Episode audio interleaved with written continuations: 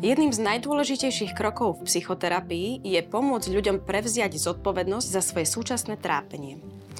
Keď si totiž uvedomia, že môžu a musia utvárať svoje životy, získajú slobodu vyvolávať zmenu.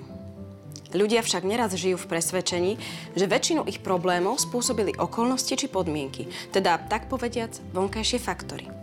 A ak za problémy môže všetko možné tam vonku, prečo by sa mali namáhať a meniť sa? Aj keď sa rozhodli pristupovať k svetu inak, neostal by svet stále rovnaký? Je to legitimná otázka. No takto to v živote väčšinou nefunguje. Toto je úryvok z knihy Možno by si sa mala s niekým porozprávať od autorky Lori Gottliebovej.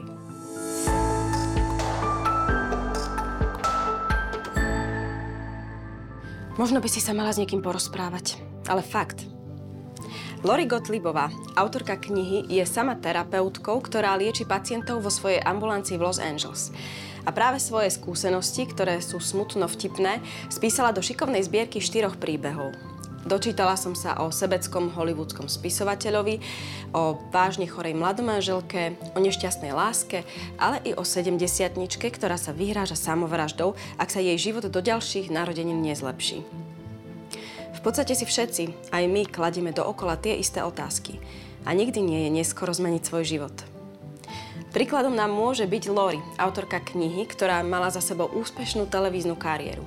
Stála pri zrode kultoviek ako priatelia či pohotovosť. Ale vo svojich 28 rokoch si povedala, že stačí a prihlásila sa na medicínu.